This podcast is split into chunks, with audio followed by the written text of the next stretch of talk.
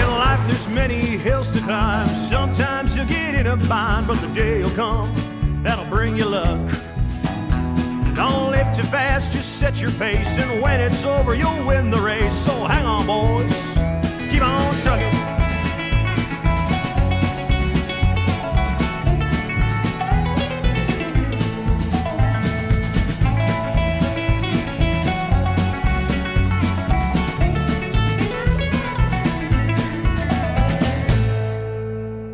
And if it's 6 p.m. on a Thursday, that means it's time for Lehigh Valley Discourse. And we begin with Perspectives with John Pearce. Oh, we have that truck music to bring us in this evening.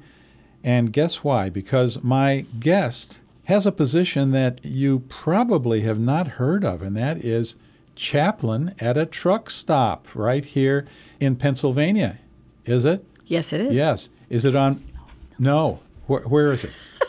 It's in New Jersey, It's right in- on the border. That's what I thought. It was. Yeah, it's sorry in New about that. Jersey, Yeah, uh, uh, on the border, up around Route 80. correct. Right off Route 80. Route 80. And this is uh, Reverend Sherry Blackman. Sherry uh, is not a stranger to WDIY because uh, we're figuring that this is maybe your third time on the air with us. You've written books and we've talked about other topics, but this one tonight is about being a chaplain at a truck stop. Sherry has written a book that is titled Rev It Up. Was that your idea, the It title? was. It Well, was. congrats. Thank you. Because that is so neat as it with having to do with trucks and having to do with a reverend. Not right? everybody picks up on that right away, which is kind of funny. I listen. I'm so proud I picked up on it right away. so it's a book from uh, the year 2022, so it's pretty new, and 223 pages, and it's comprised of short chapters about Sherry's experiences with truckers who come along at the truck stop, and no chapel. There's no chapel. Is it a back room? Nope. No. I'm in the restaurant. At the in the restaurant, lunch counter. Lunch counter, Basically- tables, walk around, yes, but mostly at the counter. Okay, so it's out in the open, and uh, here is uh, Reverend Sherry Blackman to help the truckers, I guess mentally and spiritually would be a way to put it. Yeah. Also, so a lot of people think truck stop chap. Well, they don't think because they don't know that truck stop have chaplains. and Not everyone has. Right. But we also are there to help strangers. We're there to help people who get stranded there, and we help staff as well. Hmm. So it's not just for our truck drivers, although that's our predominant focus. Right. What uh, inspired you to start this? It's kind of a long story. Okay. Here's so I'll give you a short version, as short as I can. Right. When I graduated from seminary in 2006, I started to write a column for a newspaper called Faith Matters. And I was looking for what different people were doing, didn't matter what faith tradition or no faith tradition, but how people were serving others. And so I happened to stumble across a letter that was about four years old in my own church about the truck stop ministry. So I called and I said, I'd really love to interview the chaplain. And they said, Well, we don't have one right now. We're looking for one. And I said, I think I want to do this. And I say that because I had a professor at seminary who was also talked about being a truck stop chaplain. And I found out a couple years later that that was the exact same truck stop where I Oh, am. Whoa. And it was started by a Methodist minister. And it's been going on since 1985. right. And so, so- you came into the picture. So I'm like, yeah, I want to do this. And so they interviewed me on the phone and they like, I can't hire you on the phone. So I met with the board and I've been there ever since. Right. And so you started there at the truck stop. What uh, year? 2006, August of 2006. Wow. So now Sherry has written a book about her experiences at the truck stop. And she starts off with uh, the dedication. She says, I dedicate this book to truck drivers everywhere who behold the beauty of the earth, who love the open road, who endure the loneliness of the long haul. Thank you for bringing us our daily bread, our needed medicines, our wants and needs. Very nice. Thank you. That's the dedication at the beginning of this book called Rev It Up Tales of a Truck Stop Chaplain. Sherry, you've already told us that uh, when you meet with folks, you are at the lunch counter. You might be having something to drink, something to eat yourself. Definitely. Are you in Reverend frock that people would identify you as a pastor? when I first started there, I was scared to death because I had never even been to a truck stop before. But this particular truck stop, like many on the highway, have you know fast food restaurants, and then they have a sit-down restaurant. They have showers. They have all kinds of uh, accommodations for drivers. At the time, also they had a motel. So when I first started there, I was wearing my clerical collar because, as my friend said, I didn't want to be mistaken for a different kind of working woman. And that lasted for about three months, and then I then I shed the collar and no, I would just wear street clothes all the time. I was for a while wearing a name tag. I don't even do that anymore because I'm pretty well known, at least by the staff. And the hardest part of my position as a chaplain there is I often won't see a truck driver ever again, just once. Yes. A one off, you know, conversation or encounter. So I'm also there, as I said before, for staff and for people who get stranded, and drivers sometimes get stranded there too. Right. Let me tell our listeners that Sherry is an attractive blonde woman. And so that's why I asked the question about wearing some frock that would distinguish you, uh, because otherwise you might get propositions that you are not looking for. Even if I was wearing a collar, it wouldn't stop them Oh, my goodness. from propositioning me, honestly. Whoa. It's sort of the, you know, atmosphere of a truck stop, honestly. you kind of you got to kind of got to have a good sense of humor and be strong. Right. And so Sherry has all kinds of experiences with the drivers who come through through the book. I haven't counted the number of chapters that you have in here, Sherry, but pick out one at least to get started here, somebody who's memorable. You know, they're all memorable. Honestly, if you gave me a title out of one of these, I'll almost tell you exactly the story. I will tell you probably the one that struck, well, there's several, of course, but there was one uh, entitled in here about a man. It's called Valley of Dry Bones, and it was about a 80 something year old man who was still driving an 18 wheeler from the west to the east, traveling and bringing Christmas trees. And his name was Dan, and that is his real name. So I sat down with him one night, and he was telling me how he was a soldier during World War II, and he was one of the units that was sent in to liberate a concentration camp. And he went in, and he said there was nobody there, but the ground was freshly turned over, so they started to dig, and they found a mass grave, but they found one person who was buried alive. Oh, and they they revived him or they brought him out of the the grave and this is what was so fascinating to me so you're talking 50 60 years after this happened to him and he said i think about that man every day wow. and he picked up his knife and he turned it on the side and he said that's how thin the man was so that struck me and also the fact that he was still driving in his 80s because he had medical bills that he couldn't afford to pay unless he was working Right. then there was also a man who I will never forget, who was a Vietnam War veteran, who was about to retire. And he was very quiet, never looked me in the eye hardly. And he was just talking, he asked me what a chaplain does. And so I explained to him what a chaplain does. And then he started to talk about how his uncle had been a chaplain. And I'm not going to say what kind of chaplain he was, just to, for privacy's sake. And after a while, he said, My uncle sexually abused his son and he said it ruined his life, the, Oh. the boy's life. And then he paused for a minute, and then he said, and he sexually abused me too. And then he started breaking down, crying at the counter. And then he said over and over again, I've never told anyone that.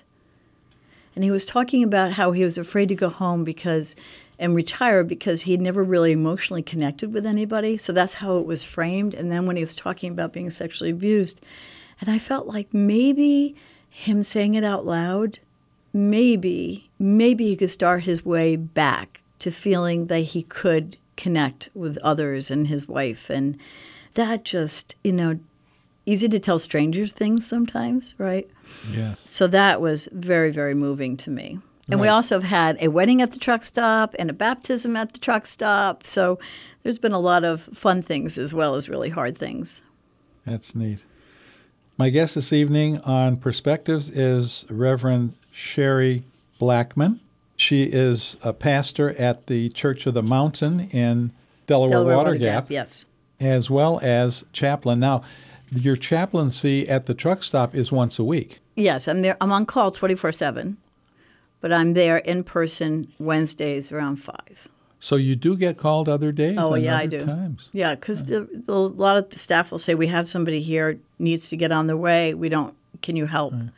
Or they, whatever. Yeah, so How, how long does it take you to go from Where where, I you am? live? uh, yeah, 20 minutes, not far. 20 minutes Yeah, or it's closer for, to the church, actually. Okay. So, In the book, along with the stories of the truckers, as you've just heard, a couple of them from uh, Reverend Sherry Blackman, she also quotes folks like Leo Tolstoy, John Jakes, Thornton Wilder, Our Town, my favorite play. And she does that at the beginning of each chapter. And then uh, here's a C.S. Lewis. The safest road to hell is the gradual one, the gentle slope, soft underfoot, without sudden turnings, without milestones, without signposts. C.S. Lewis. And then she goes into that particular experience with the trucker. Sherry, tell us a little bit about how you have come to write the book. I'm curious about whether just after you have met with somebody, do you go and take notes right away so that you have that for the book, or do you ruminate on it some weeks later? You put it together. So I, before I became a minister and a chaplain, I was a journalist. So I was used to paying attention to the conversation, taking mental notes, taking regular notes. Oftentimes after a conversation, I would take notes. Sometimes I might even tape it on my phone. Can we can do that now?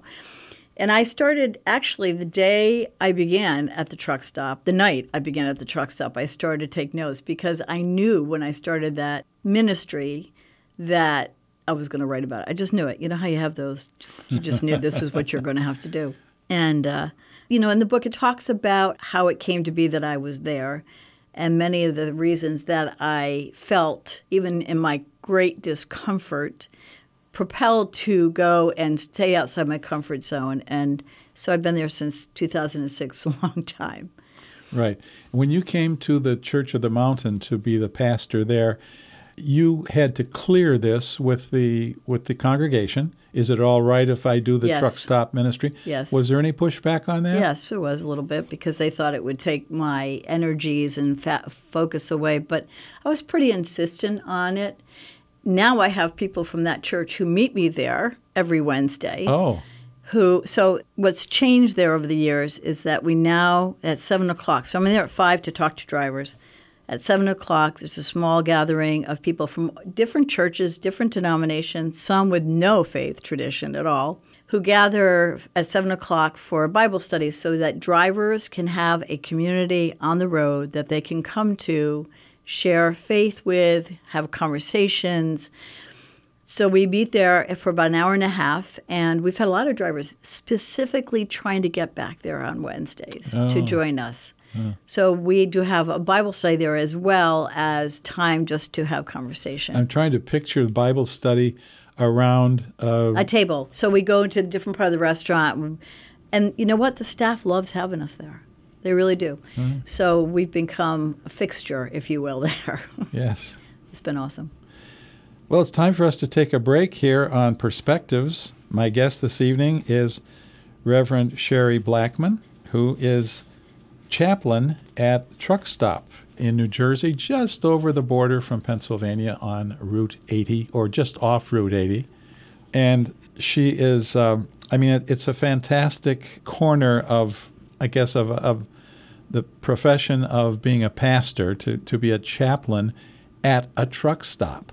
And I think a little extra something in there being a woman at a truck stop where you're dealing mostly with men, right? Well, there's a lot of women drivers too. Well, some. Uh, Some. but, uh, you know, in a way, I think it's worked for me because I feel that I can be a maternal presence in a sense, a sisterly presence, that maybe men will say things to me that they wouldn't necessarily say to another man. Yes, indeed.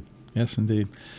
Break time, folks. Stay with us. It's Perspectives, John Pearce, and our esteemed engineer this evening is Sarit Lashinsky. Stay with us. We'll be back in a moment. Celtic Fair, a celebration of Celtic music and culture from its roots in Ireland, Scotland, Wales, Brittany, and Galicia to its branches in Australia, Cape Breton, Canada, Chicago, New York, Philadelphia, and the Lehigh Valley.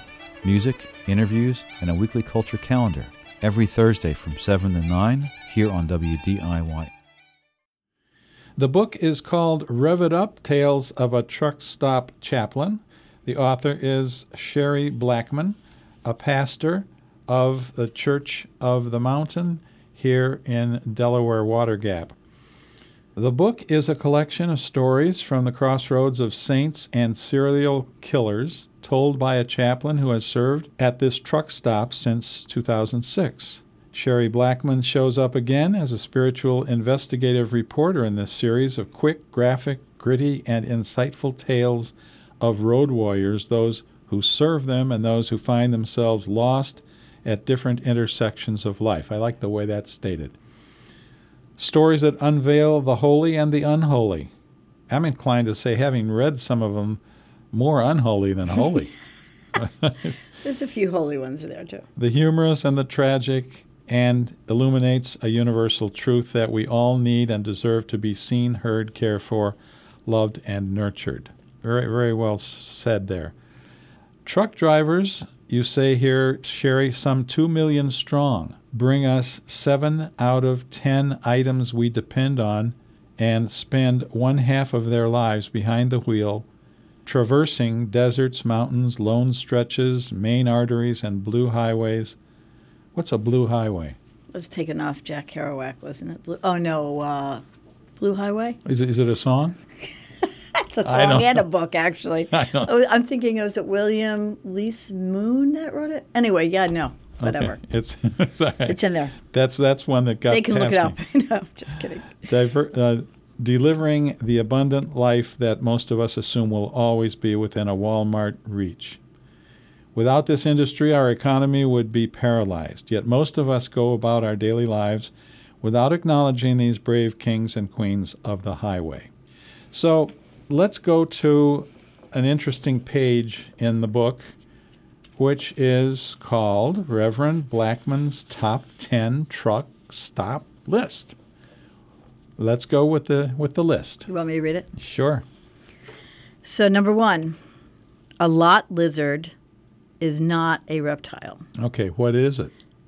It's a working woman W- working you, the lot. Did you make me promise before we went on the air I wouldn't ask Yes. that question? Yes, you did. yeah.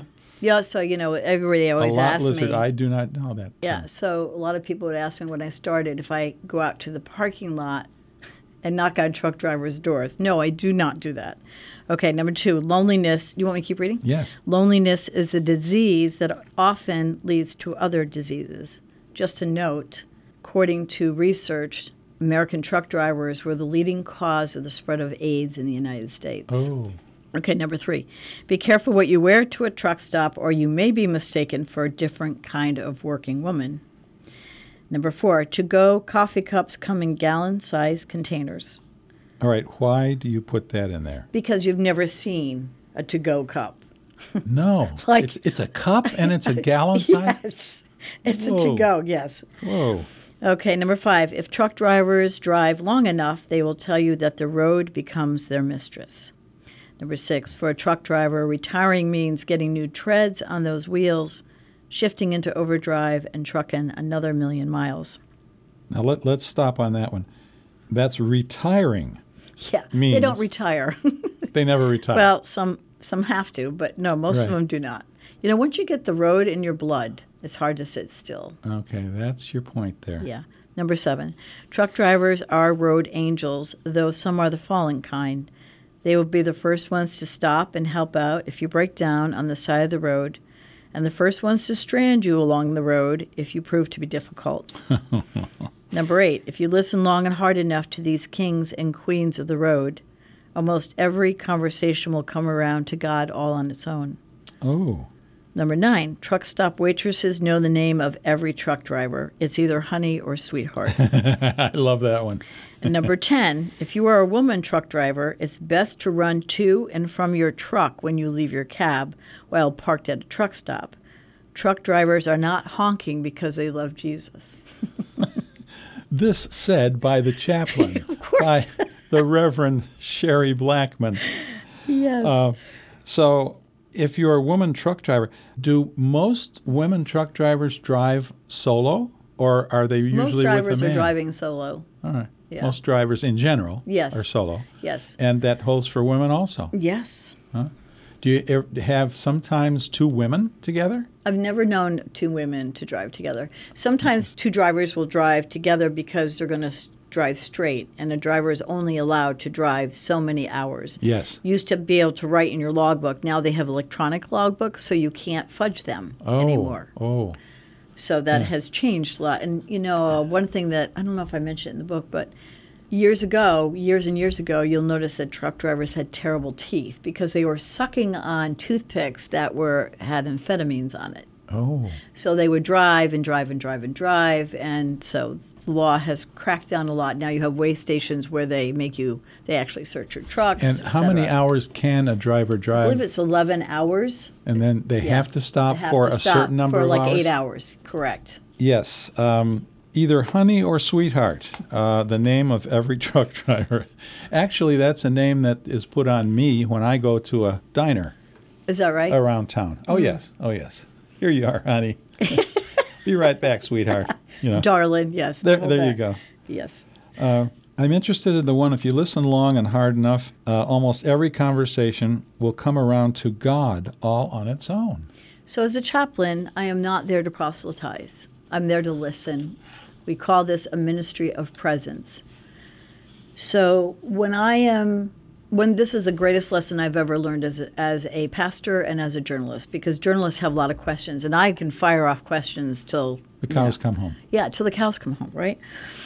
And so when I am sitting at the counter, I might ask a question or two to start the conversation to see if they're even interested in having a conversation. But what I've learned, if I learn to be quiet and just listen and be attentive, that person then earns trust, or you earn their trust, and then they can start to divulge things that are underneath everything else. And so the deepest things in us come out, just like that person who confessed. But also, I think the things that concern us the most the meaning and purpose of life and God. And yeah, so I have never had to lead that question. I never have to start there and say, Oh, are you a person of faith? If they're sharing with me some tragedy that they've experienced or some crisis that they're in, you know, I might ask them, you know, are you a person of faith? Is that helping you through? But no, I have learned that I have never, I don't even have to even try to guide it.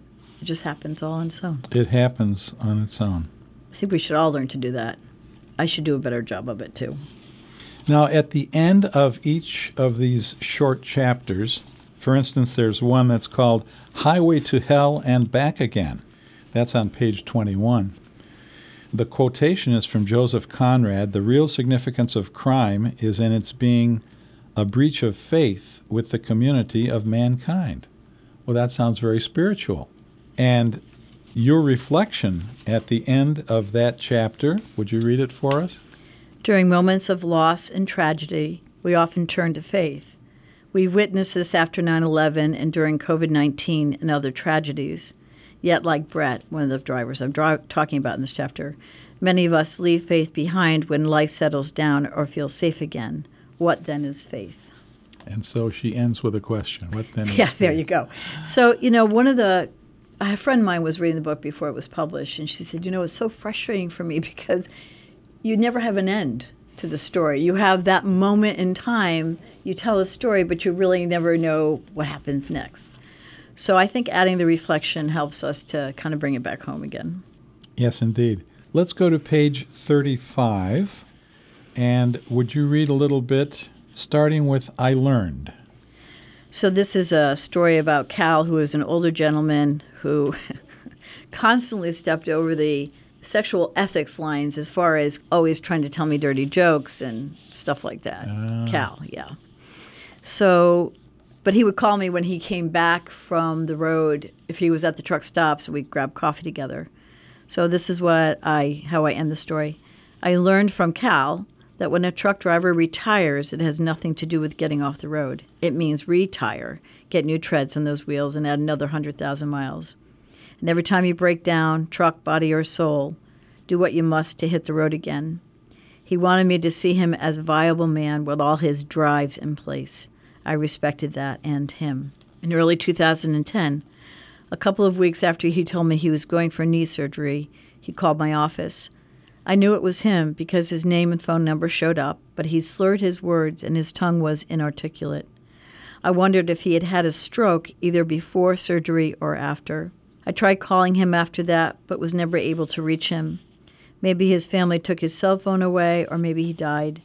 But I see him still, a younger, older man limping through the parking lot, his thick head of hair slicked back with Vitalis. I feel his rough hands slide down my arm and land on my love handle as if they are an emergency brake to hold on to this slippery life. Wow. Yeah, because we'd always hug goodbye. So Great writing. thank you. And then your reflection at the end of that chapter, Sherry, please. Each generation passes judgment on the one before it, trying to correct the injustices, and rightly so. But might we also extend grace to the generations before us, as each generation is imprinted by the culture of its time and did not have the benefit of today's view, and told those who come before us with empathy, knowing that we too will be judged? And that's a question. Yes, of course. They're all questions. Okay, so you're full of questions I and am. have basically no answers. I have answers, but Oh, I want do? them to answer. I want Oh, the reader want the to reader think to about answer. this. Oh, I'm kind of hoping that this would be a good book for people to have open discussions with too. Right? Take the story and then talk about those things. Good. And let's uh, end our little chat here about talking about the um, hiking ministry Okay. that you are deeply involved in with the Church of the Mountain. Right. So we get about 1,200, 1,500 hikers who stay with us a year. We provide them shelter, shower, bathroom, places to tent if they prefer to sleep outside, bunk room, etc. But we, so occasionally I will bring one of our hikers to the truck stop. So there is a connection here. Last August, we had our first 9 11 Memorial Trail hiker. Starts at the Pentagon, goes up to Shanksville, Pennsylvania, goes to New York City, and then back down to the Pentagon. A 1,200 mile trail. Last year, we had our first hiker from that trail stay with us. His trail name was Whisper because he was very soft spoken. He was 28 years old. He was going blind from a brain injury that he suffered in Iraq, and he was walking with a service dog. And so I was talking with him. He was so fascinating to me. So I invited him to go to the truck stop. So he came to the truck stop and shared his story with our Bible study group. It was kind of interesting because one of the young men there, not really young, middle aged man, said, You know, I always wondered, is it okay to go up and say thank you for your service? Is it, you know, is it weird? So he said, no, no, not at all. So I said to the young man, Lance, I said, Lance, why don't you thank him for his service? So he reached his hand over across somebody else and shook his hand. And I, I don't think there was a dry eye around the group because mm. this man had suffered so much, had lost so much, and was losing so much. So it was really a wonderful way to kind of meld both ministries. And one thing I love about the truck stop, which has changed since COVID, which is kind of interesting, ever since we came back into being at the truck stop two years ago, because for about a year the restaurant was closed, I found that drivers are more isolated, but our Bible study group is more engaged than ever and now come and eat dinner and talk to drivers. So there is like there's about 12 of us and they're all coming most of them are coming for dinner like eight of us and so there's this all this fellowship that happens beforehand and it's almost you remember the show cheers and you'd walk Yeah, in sure. and so they walk in it was like mike you know anne marie Norm. Yeah, Yeah. norm right so Right. it's been uh, a really interesting study in the power and the essentialness essentialness essential need for community Reverend Sherry Blackman has been my guest this evening on Perspectives. I'm John Pearce. Thanks so much for joining us. Remember, until we meet again, to be gentle with your neighbor. There's many hills to climb. Sometimes you get in a bind, but the day will come that'll bring you luck. Don't live too fast, just set your pace, and when it's over, you'll win the race. So hang on, boys, keep on trucking.